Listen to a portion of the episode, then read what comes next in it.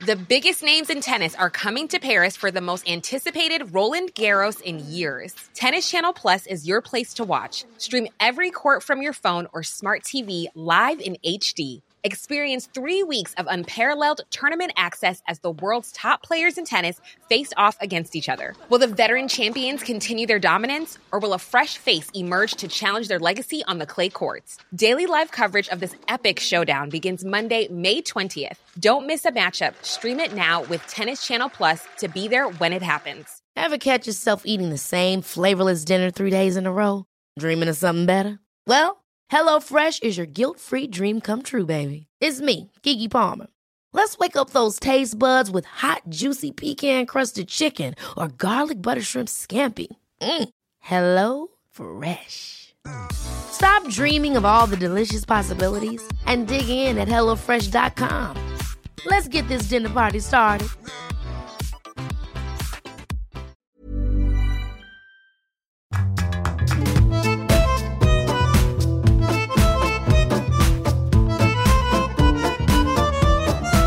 Hello, welcome along to Writer's Routine. This week we're chatting to Dervla McTiernan. She's known for the Cormac Reilly series, and her new one is a standalone called The Murder Rule. It's inspired by the Innocence Project. Now, we talk about how a new trick has really helped her editing, also, how she gets to know characters, and how her writing has changed through time. The balance of organic writing to highly organized writing has shifted book to book. Like the first book, I had no clue what I was doing, no method, no technique, no plan. Second book was hyper planned. Third book was something in between. Fourth book was something in between. And I think that will probably continue to change over time. But largely, this is what I do. I have a general idea what I'm going to write about, and usually a situation, but most, but there has to be a character I really care about at the beginning of the book. Somebody who, you know, that, that I'm really interested in, that I kind of have a really strong emotional response to my first step is to build out who that character is. Um, I spend a lot of time at that. And as I do that, obviously other characters start to flow from that person. And I kind of already know the situation they're going to be in. There is loads more on the way in a brand new writer's routine with Dervla McTiernan.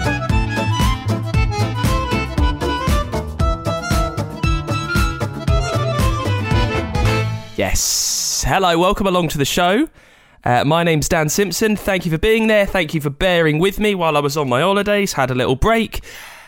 And we're back with a brand new episode. Fantastic one. This is where we take a look inside the working day of some of the world's most successful authors.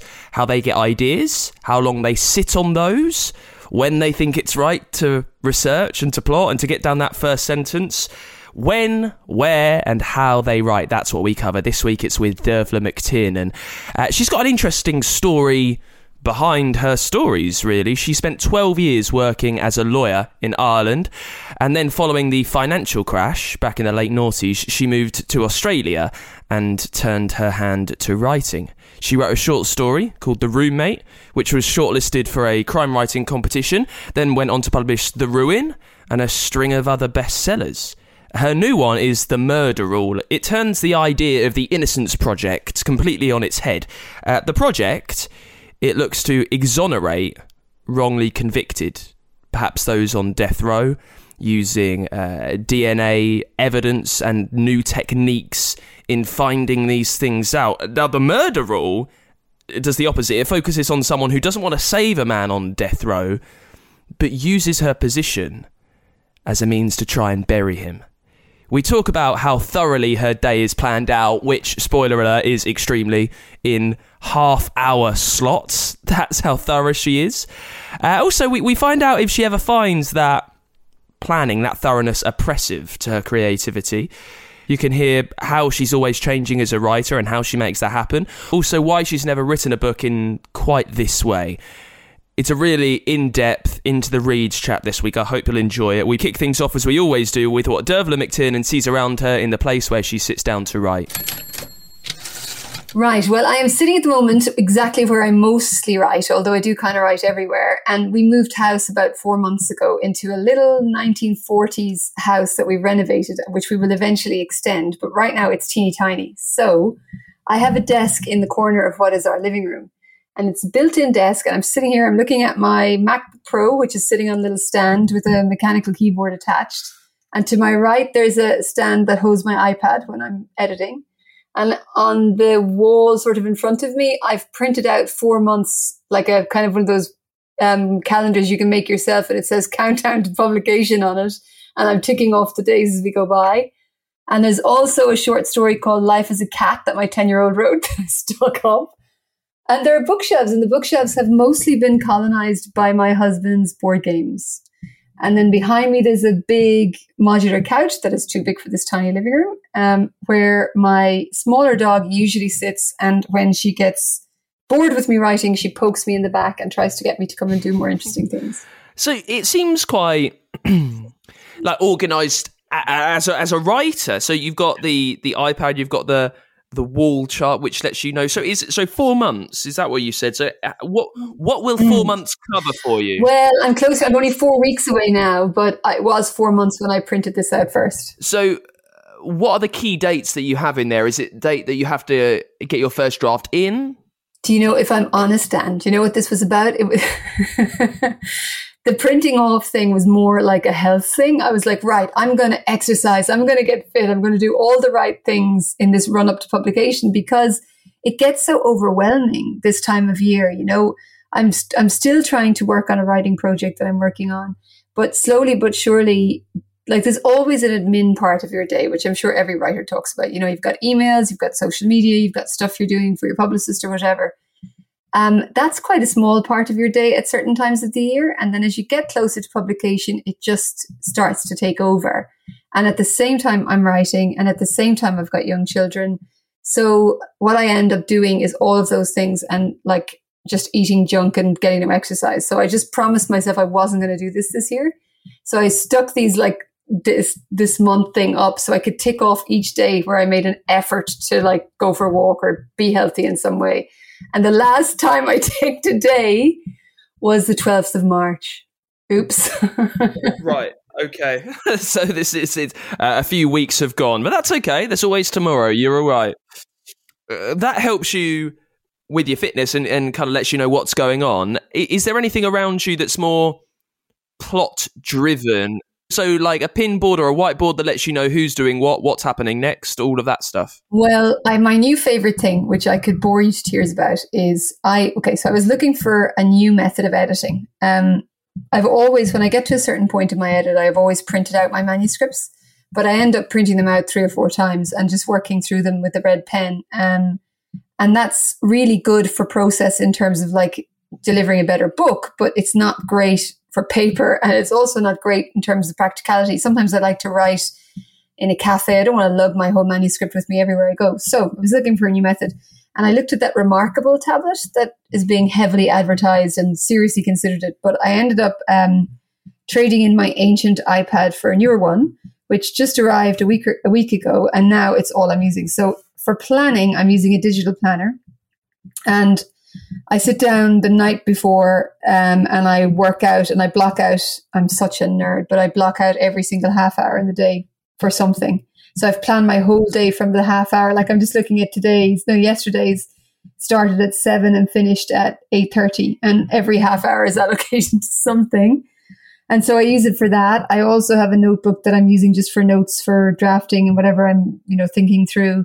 And then I have the project I'm actually editing right now on it. And what I'm loving about editing on the iPad is the ability to, you know, mark in line the way you same way you would on paper, but also slip in addi- additional pages. So if my edit is running a bit longer and I'm writing a bit more um, into the manuscript, there's more space to put that in rather than pulling in like empty pages. And it's not just like saving paper. I, I find I'm editing a bit more fluidly and I'm feeling free to do a bit more, but it's also more organized. So when I come to put that work back into the manuscript at the end of the day, I feel like it's just a bit more complete. I'm, I'm not doing things like fix fix this or make this more fun the way I sometimes do when I when I do it on paper. So it's working really well for me. I've got a few questions. I have done, you know, 220 episodes of this show now. Uh, I have, n- and take this however you'd like. I've never known someone to be as fastidiously organised with their time to, to to do things in half an hour slots. Why? Why are you being so incremental and so regimented with right now I breathe, now I take a cup of tea, now I you know now I can scratch. Now I can Do you know, it's just I find I work best when I'm really calm. And life at the moment is just pulling me too many different directions. So I'm sure you've interviewed a few mums and dads along the way who have young kids. And I think most people who are parenting young children will say, have the same, I don't know, complaint or report, whatever way you want to put it, which is that we never feel like we're doing anything right. Because when you're with the kids, like you feel like you should be working. And when you're working, you feel like you should be with the kids. And it's just a constant juggle of those two responsibilities. And if, I don't know if it's just, it's just my personality. If I feel like I've got stuff I haven't done, I feel the sense of stress is just a bit more intense and then I start procrastinating. Whereas when I'm organized and I feel like I'm on top of things, I feel calmer. I procrastinate less. The pressure is reduced. And like it's that pressure and stress that kind of leads to that sort of perfectionist feeling. And then you start procrastinating. So like when I started out, I, I had my day job and I worked at night and it was always relaxed and calm because the writing part of the day was the reward. You know, like I did my day job, I looked after the kids, I did the laundry, whatever. And then I sat down in the evening, and whether the kitchen was a tip or not, I felt good about where I was. And I'd make a cup of tea and I'd just write for a couple of hours. And now I'm a full time writer, and I thought this would be the walk in the park time. I mean, this is the dream, right? This is what we're all kind of trying for that someday I'm not going to have to go to work and I'm going to get to stay home and just be with my story. But it just doesn't feel like that a lot of the time. I feel like I'm still juggling a thousand different things and just being hyper organized, you know, to the half hour. I don't know why that makes me feel less pressured instead of more pressured. Does it ever have a detrimental effect if you are someone that likes to be a, a, a bit spontaneous with what you do? Do you ever find uh, it being so meticulous quite oppressive? No, I mean, I can totally see why somebody else would. I can absolutely imagine somebody going, oh my God, and rolling their eyes when they hear this. And I would not judge because I get it. But for me, it doesn't feel that way. And I don't feel in any way like constrained by it. I mean, today I had a plan for this afternoon. It didn't work out because I got some emails I needed to respond to. And I got caught up then. I'm writing a, an article for a magazine here in Australia, which is part of the whole lead up to promotion stuff. And I felt, you know what, if I stick with this, I'm going to get it done as opposed to just half done. So I just stayed with it, wrote that, and didn't do the other thing I'd planned to do. And that's absolutely fine. I don't mind if I abandon the plan halfway through. Like I don't feel like I have to stick to it. But knowing that it's there and knowing that at the end of the day, I'm going to give myself a half hour where I can go through everything and say, okay, what did I do? What did I not do? What's going into tomorrow? Or what have I just decided isn't worth it? Knowing I'm going to give myself that chance to think it all through again just makes me feel a bit more chilled out. And let me touch on editing on the iPad for a second. It, it, you said it, it, it made you feel freer with your editing and that it flowed better. What is it about a very simple change in device, yeah, tool that's, that's helping that out, that's making such a big part of your writing simpler? I don't know. It's really interesting because I've been trying to think about that today, you know, because it's such a new uh, technique for me. Like, why is this changing how I feel about it? I think it's really simple stuff. And this is going to sound really stupid, but it's something, I don't know, it's, it's the, okay, this is really embarrassing, but I'm just going to be honest. Part of it is the colors because I can choose the color of my pen. I'm constantly, I'm going to do this color for this kind of change and that color for that kind of change. And there's something a little bit fun about that. Then there's the fact that it's, it feels so this oh my god i'm going to come across as a control freak but it does feel so organized. There's something really satisfying about that. Like for example i'm just looking at a page i'm working on now and so halfway down the page i've decided to insert some additional language and i just have a pto left with an arrow and then there's a new page before that page and i have one insert which is numbered one one insert which is number two and if I wanted that second one to go on, I would simply just write for as long as I wanted to write and not trying to squeeze it into the back of a page of a manuscript. And then it's onto another page of a manuscript, which is, you know, sometimes if you, if you run on too long, you might have extra edits, say on the back of page 88, and then that runs onto the back of page 89, which, and it just gets confused. Whereas this is so neatly organized, it just all hangs together, which, you know, in fairness, does make sense why that would be easier when you're writing a crime novel because sometimes the plotting can be really complex and keeping it all balanced in your head is a challenge. And I think anything that makes that a little bit simpler and cleaner so that less of your brain is taken up with holding things in place, I think that's a help. And it frees you up to be more creative. So I ended up with a sensible answer there, Dan, in the end. yeah, we, we got there. We always do. Well, let's talk tech then. Uh, what are you write? What what software do you write on, and, and also what font do you write with? Oh my god, um, I don't know. I, um, uh, usually Times New Roman if I'm writing in Word. If I'm writing in Scrivener, it's oh geez, I can't remember. It begins with P, I think. Palatino. Hmm? Could that be right? Ooh, yeah, Palatino is a thing. Yeah, maybe it's Palatino, something like that. And I made the mistake of not writing in Scrivener this time, and it was a nightmare when it came to really messing around with the manuscript. So won't do that again. Back to Scrivener for me next time. Surely that's quite a, an important, you know, writing is your job. So where you write is fairly fairly vital to that. How did you make that mistake? I got bored and I wanted to mix it up. And I tried a few different things. Like I tried Highland. Is it Highland Pro or something? It's um, John August's um, software company's screenwriting software, but it's supposed to be usable for novels as well. And John August has written novels for kids. He's a I don't know if you are you familiar with him. He's a he's a US screenwriter. I'm honestly not no, but I shall look him up as you speak. He's a, very big movies, and he's got a really good podcast called uh, Scriptnotes. So I listen to that pretty religiously, and he talks about Highland and it's a really clean interface. Like it's really attractive to the idea of it. I loved, and I just thought, oh, that sounds so fun. So I thought I'd try it out, but I just couldn't make it work for a novel. Like I'm sure if you're a bit more clued in than I am, you could, but I struggled with it. And then I said, oh, sod it, I'm just going to write in Word. And I was experimenting with writing a bit more organically. Um, and it did work for a while until it st- we started to get into the weeds. And then I really regretted not having it in Scrivener also I've I've previously I've imported Word documents into Scrivener very easily um, when I used to work on a PC and this time when I was I'm working on a Mac now and I don't know whether it's because it's a Mac or not but when I tried to import it into Scrivener I had all sorts of problems so I just said oh I'll stick with Word. Um, but it has been a bit of a journey so I don't think I'll do that again. So you mentioned you've got your your daughter's uh, short story that she wrote, and that must be quite inspirational. Is there anything on the walls? Any pictures? Is there any little trinkets on your desk? well, it was my son actually. My son's. Um, oh, your son. Sorry. Oh, all good. Um, inspiration on my desk.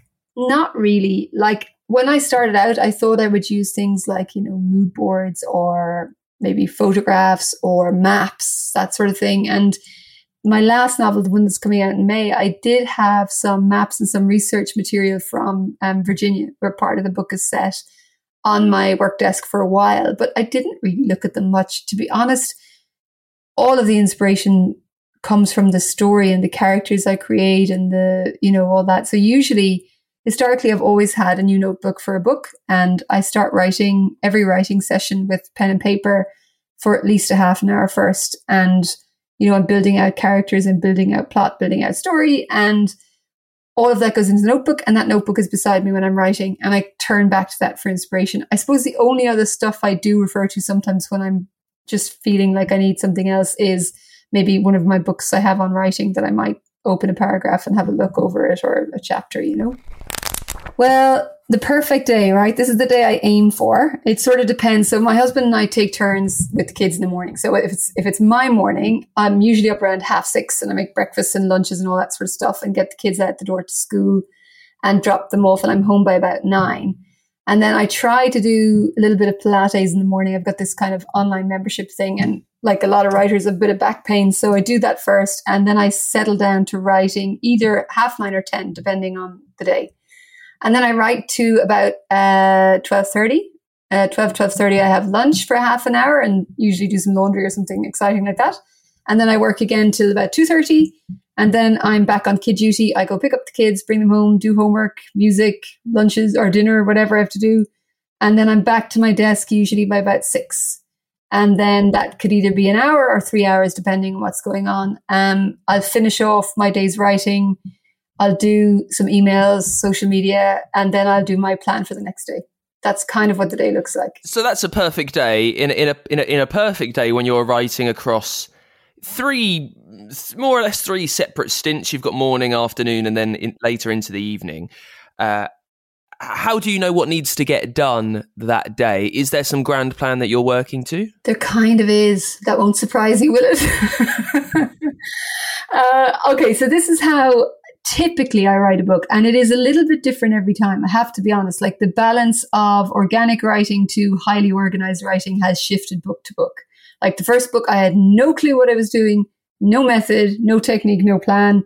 Second book was hyper planned. Third book was something in between. Fourth book was something in between. And I think that will probably continue to change over time. But largely, this is what I do.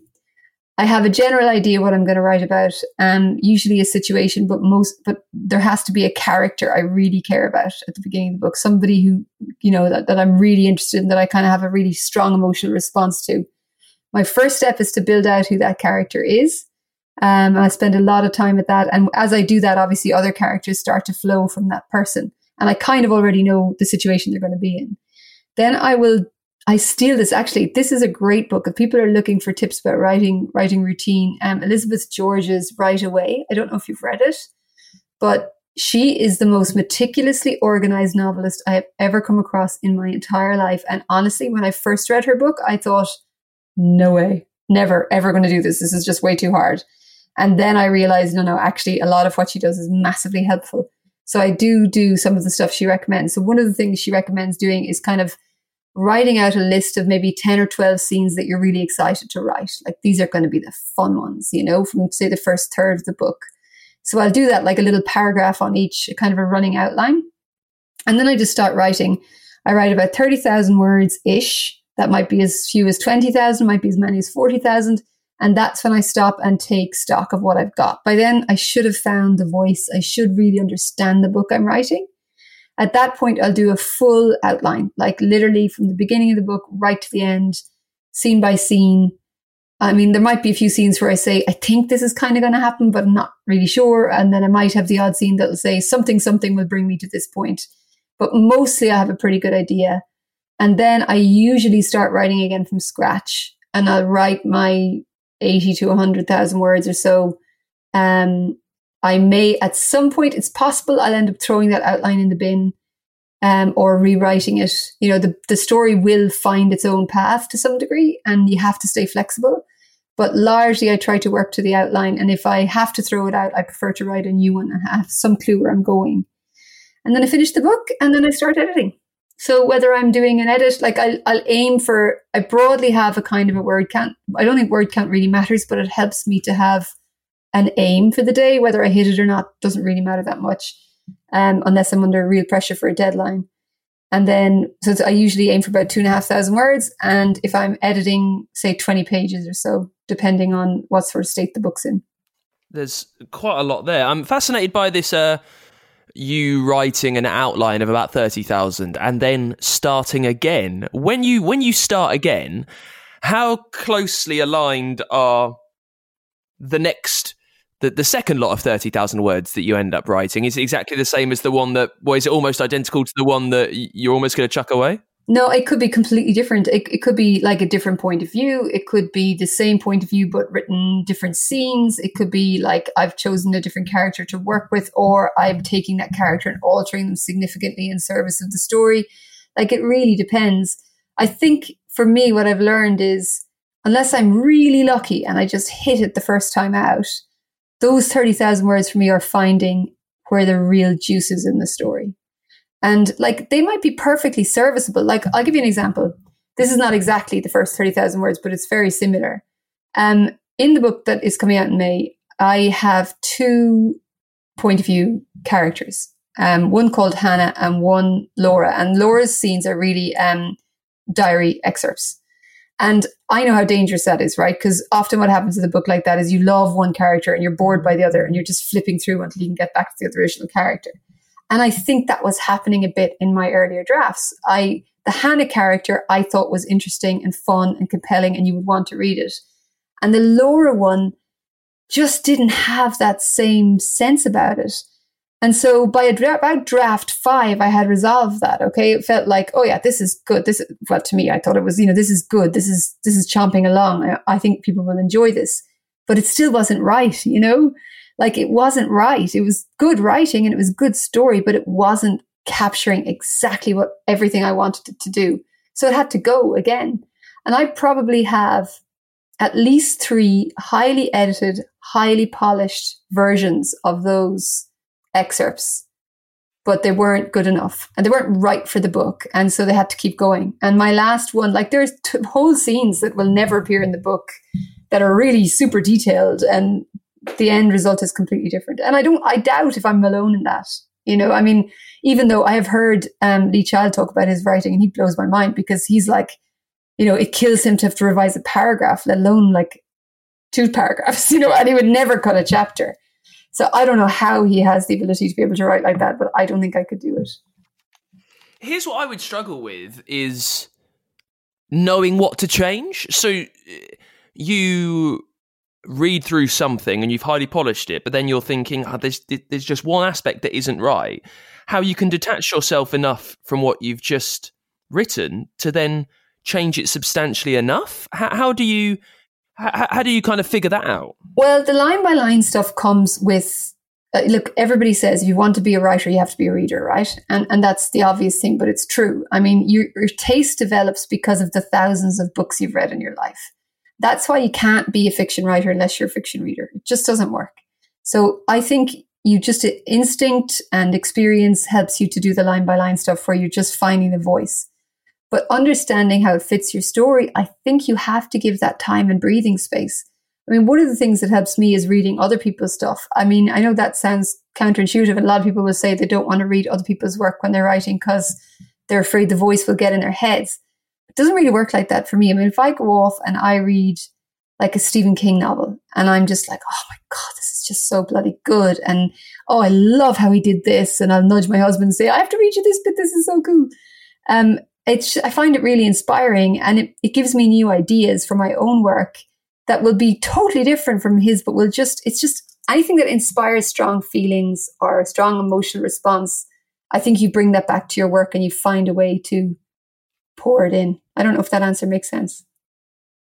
Yeah, it does. Also, if I can say this, you're quite.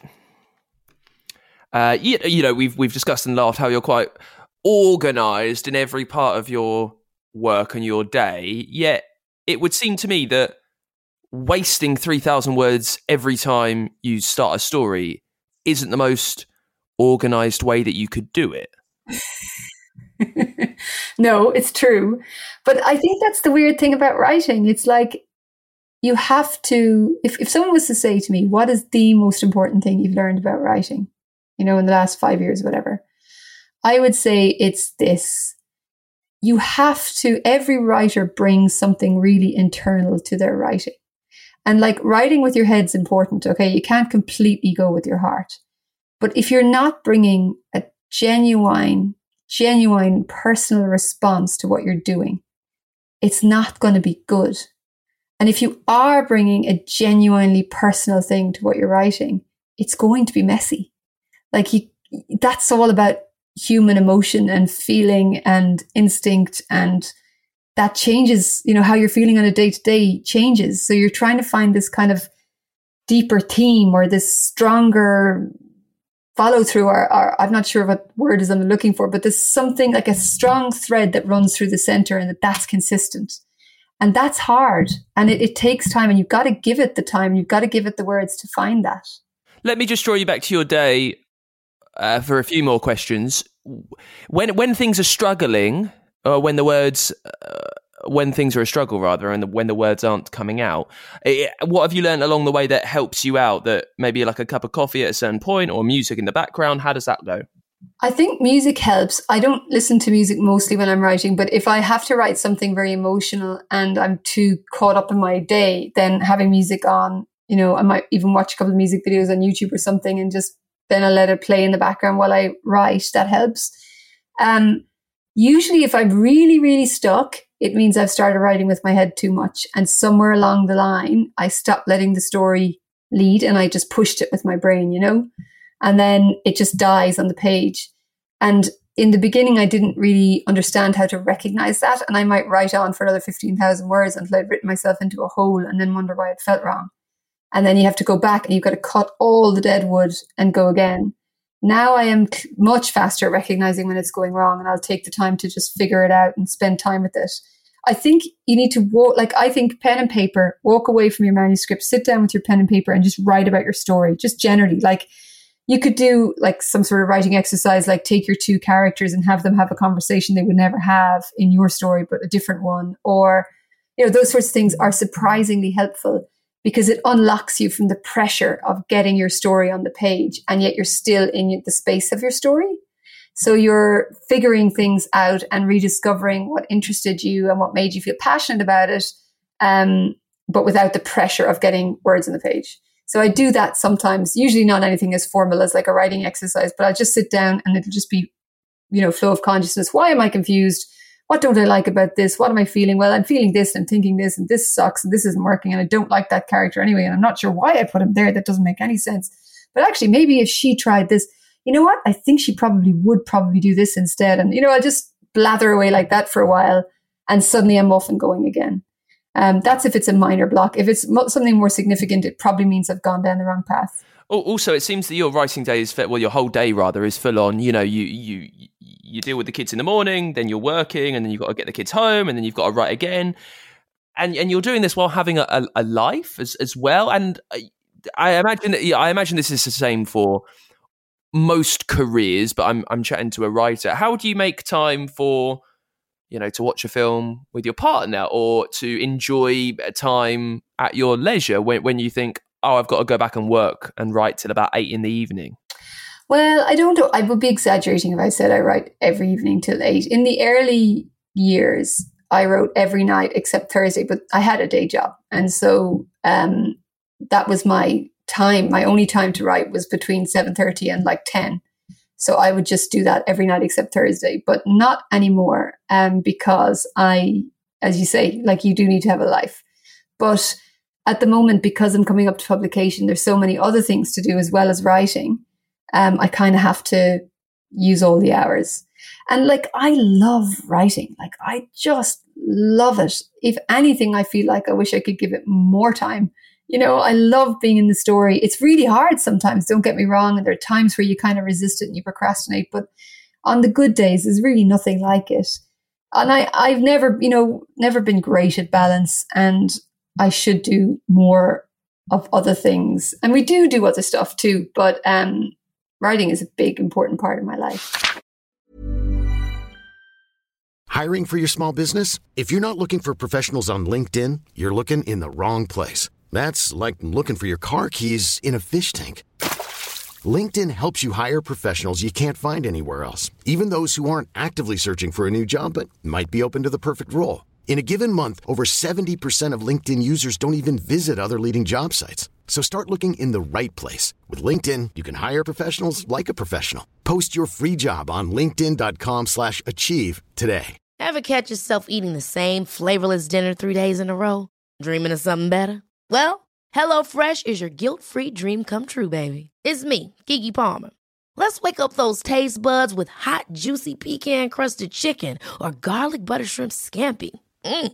Hello Fresh.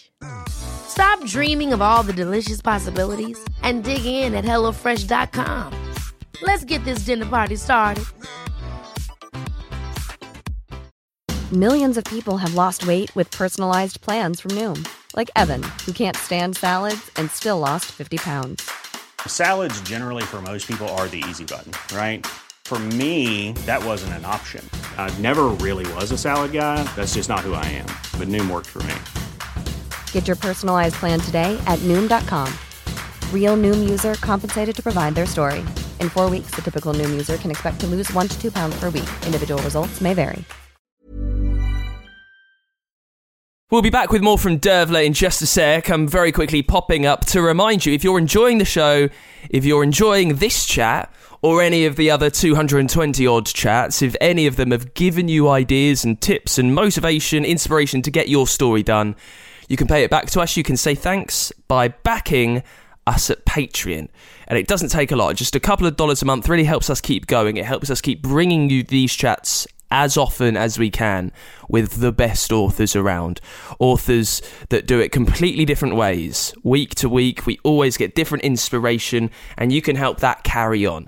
Uh, for it, for your small pledge every month, you get my eternal thanks, please. You get merch. There is bonus content. There is even a way for your book to sponsor this show. To help us out, I'd love to see you get involved in any way that you can. Just become a backer and support us at patreon.com forward slash writers routine. Let's get back to it then with Dervla McTiernan, the Irish lawyer turned Australian crime writer, which actually, lawyers into crime writers, one thing I have learned over the last few years of this show is that's not the most unusual story. It's not unlikely that a lawyer finds an outlet for their creativity in writing, and quite often lawyers work with crime, so I guess it's right what you know. Uh, in this part, we talk about how hard it is to actually undertake writing a novel, and I think that'll be inspirational, don't worry. Also, you can hear why she's never written a book quite like this one before, and we pick things up talking through how she gets to know her characters. Every time you sit down, you say, okay, I'm writing a new book. It's exciting. Like you've got this clean, fresh idea and you haven't ruined it yet. you can do anything with it. But there's also this other challenge of, of a writer. You know, you're, you're reading the writers who truly inspire you and you just think, my God, I would love, imagine to be, imagine being able to create a story like that. So you want to stretch yourself. You don't want to stay the same writer. So I'm always trying to get better. And some efforts I think bear fruit and others don't, but I guess that's part of the learning process. You're going to have to stumble along the way. And how are you learning those techniques for what to do next to try and get better? Is that through massive self analysis? I think it's not so well, a bit of self analysis, but but mostly reading other people, you know? And like it's reading amazing novels, but it's also reading novels where you're kind of going, I'm not getting into this. Why am I getting into it? What is it about these pages that is throwing me off? And then when you can recognize it in somebody else, then you it's it's easier to see it in your own writing. So like I was reading um a novel the other day and I was being thrown out of the pages um, and I was trying to figure out why. So I spent a bit of time just really analyzing the words and I realized it was it was a lack of clarity. I could see that the writer knew what she was trying to say, but I could also see that she hadn't fully said it. And I think that's a trap we fall into sometimes as writers because the picture is so clear in our own heads. Obviously, our entire job is to get it down the page. So you would think like, you know, duh, but sometimes it isn't so easy because you forget what the reader's not seeing. And so um, there are certain pivotal sentences that you just have to make work really hard for you without the reader feeling like it's hard work.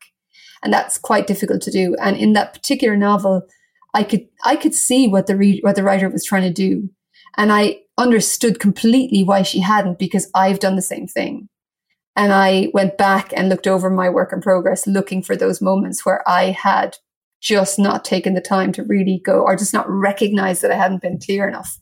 Um, and so that's one example of like something that can really help you improve your work. But like books on writing, I definitely read those. There's an awesome book called Self Editing for Fiction Writers. That's great when you're at the editorial stage to just remind you of some really important stuff. Um, and then just reading authors that you love and trying to understand why it, something works so so well for you. I think it's really worth if you read a book entirely for pleasure, just enjoy the ride, but then go back over it with your stuff and go, okay, what what about this book is super super special for me? Is it the character? Is it that character that I fell in love with, or is it the relationship between those two characters? Okay, how has the relationship between those two characters been painted over these chapters? Is it with the teeny tiny brush stroke or is it heavy handed? Like, how was this end result achieved? And then you learn something and you can bring that forward. Now, the new book is The Murder Rule. Uh, tell us about the first moment that the idea for this story came into your head. How did it present itself to you? Okay, so years ago, I read an article about an Irish law student who um, went on her J1 visa to the US for the summer, which is something a lot of Irish students did. And I did it myself when I was a law student. But she went and she volunteered for the Innocence Project and she worked for them for the summer. Um, and she worked a number of cases, but one in particular she kind of couldn't let go. And she, when she went back to Ireland, she kept working the case. And in this newspaper article I read, you know, um, it made it clear she was able to track down a detective in the US who had worked the original case but had since retired. And this detective pointed her to some hidden evidence, and it was, you know, that the prosecution had hidden from the defense.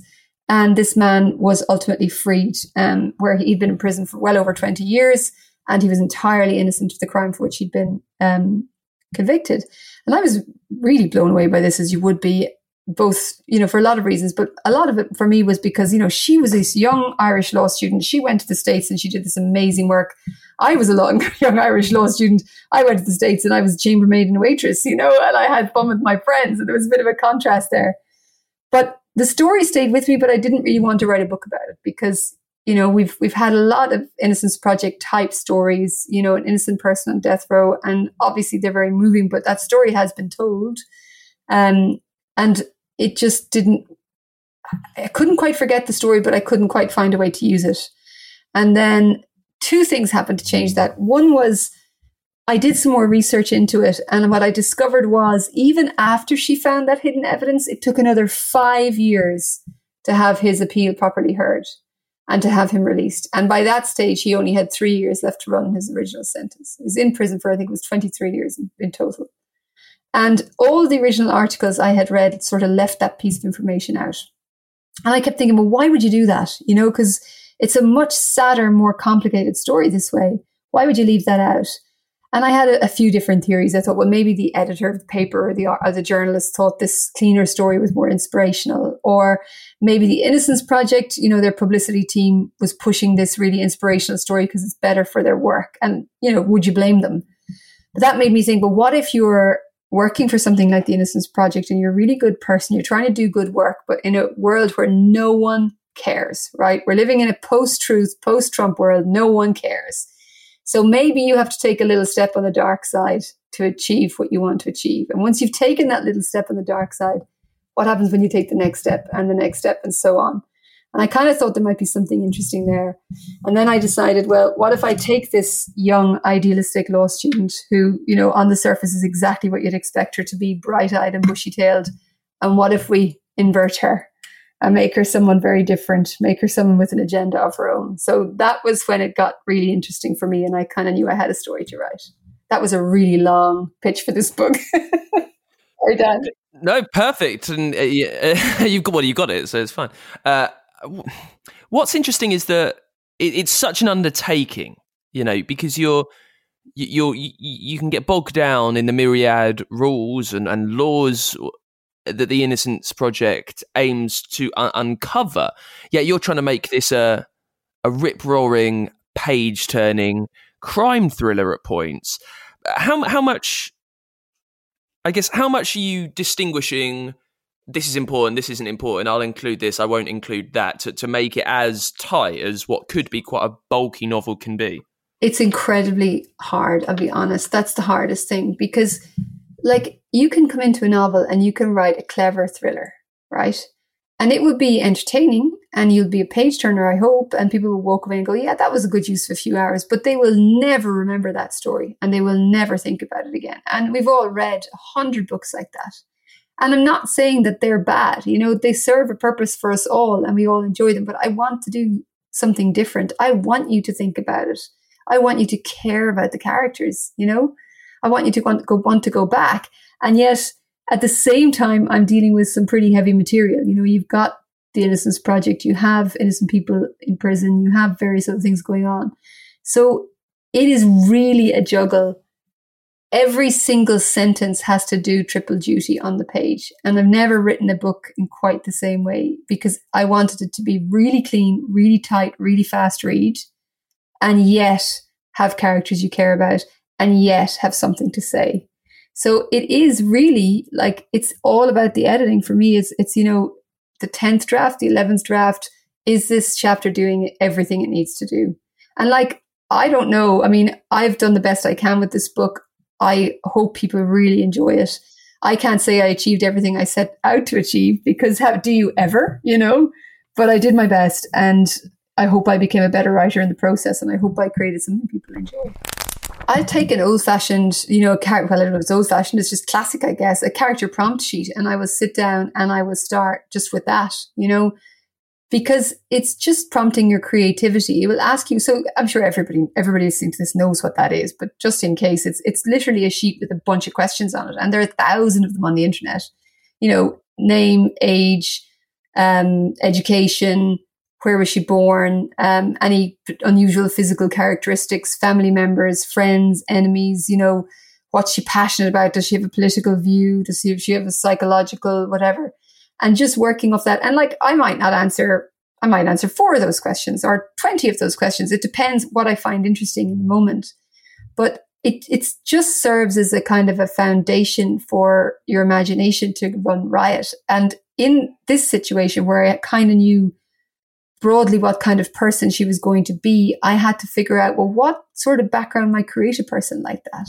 You know, I knew Hannah was going to be really, really clever and very effective at what she did, but she was also going to be very manipulative and very skilled at that. So what sort of person is a skillful manipulator at 21? You know, what do you go through to get you there? And so then I start filling out her story about why she is the way she is and how she learned to use people in that way. Um, and Yet I still wanted her to be sympathetic. It was important to me that she was a genuine person underneath this. And so I needed to understand why someone who had good to them would still feel like it was okay to behave like this. And then I also wanted her to go on a journey and change over the course of the book. So I'm bearing that in mind as well.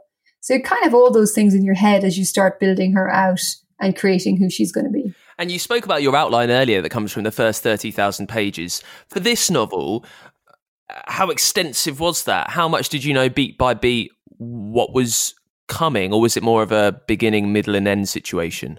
I knew all of Hannah's story pretty well, um, and I would have had, I would say, probably if if you were to go back and find my original notebook and look at the scenes, I would say maybe sixty to seventy percent of the scenes would have been in that outline, and they may look a little bit different in the final book, but they would largely have been there.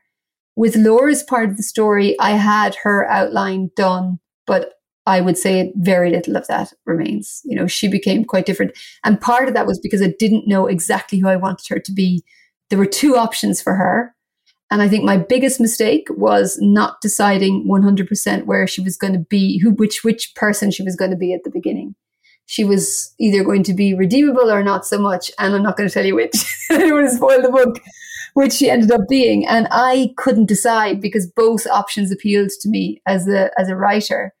And I think I was sort of working it out in the page. And you know what, Dan, maybe I needed to do that. Maybe that just had to be done. There was no shortcut. Um, but because of that, I think I was trying to do both and it just could not be done. So that's why that part of the story was so hard to write. Now, talk to me about words and the structure of sentences. We've done so much into the structure of story, and I'm conscious that you well, you wanted to get it tight, and you these sentences needed to do so much because they needed to tell so much of the story, but also not be too boring, which is the aim of any of the aim of anything. How much did you think about the next word, specifically the next word you were writing? Oh, I don't know. I don't really know how to answer that question if I'm really honest. I just, I, I just write the. I just write and I don't self edit too much. Like I don't, some people use the term vomit draft. I hate that term, but I don't do that anyway. Um, because everything I'm writing, I'm trying to make it the best I can. It's not just get anything, any old thing down the page, you know? Um, but I'm not totally over the top self editing with the first drafts because I think that I would find that would slow me down too much and would kill the momentum of the storytelling. So I'm conscious sometimes of things like repeated words or, you know, that's a weak sentence. Um, and I know that's a weak sentence, but I'm going to leave it right now. There's a line I won't cross. Like at a certain point, I'll be like, oh, I'm just right. This is just slop now. I just have to stop and go and take a break or come, you know, cut all this and go again because I'm just writing total rubbish. But I won't, you know, I'll stop that really fast. Like I'm just not going to do that. So you won't. My my first drafts are not insanely clean. They're just relatively clean, I guess. And that is it for this week's Writer's Routine. Thank you so much to Dervla McTiernan for coming on the show. That new book is The Murder Rule, inspired by the Innocence Project. And if you are going to grab a copy, let me point you to your local independent bookseller. Now, next week on the show, we're chatting to Scott Kershaw about his brand new high stakes, high concept, breakneck thriller, The Game. It's on the way next week with Scott Kershaw. In the meantime, if you've enjoyed what you've heard, you can always support the show, become a backer at patreon.com forward slash writers routine. You can leave us a review on Apple Podcasts, get in contact writersroutine.com, and you can drop us a follow on Twitter as well. We are at writerspod there. And I'll see you next week with Scott Kershaw on the show. Until then, bye.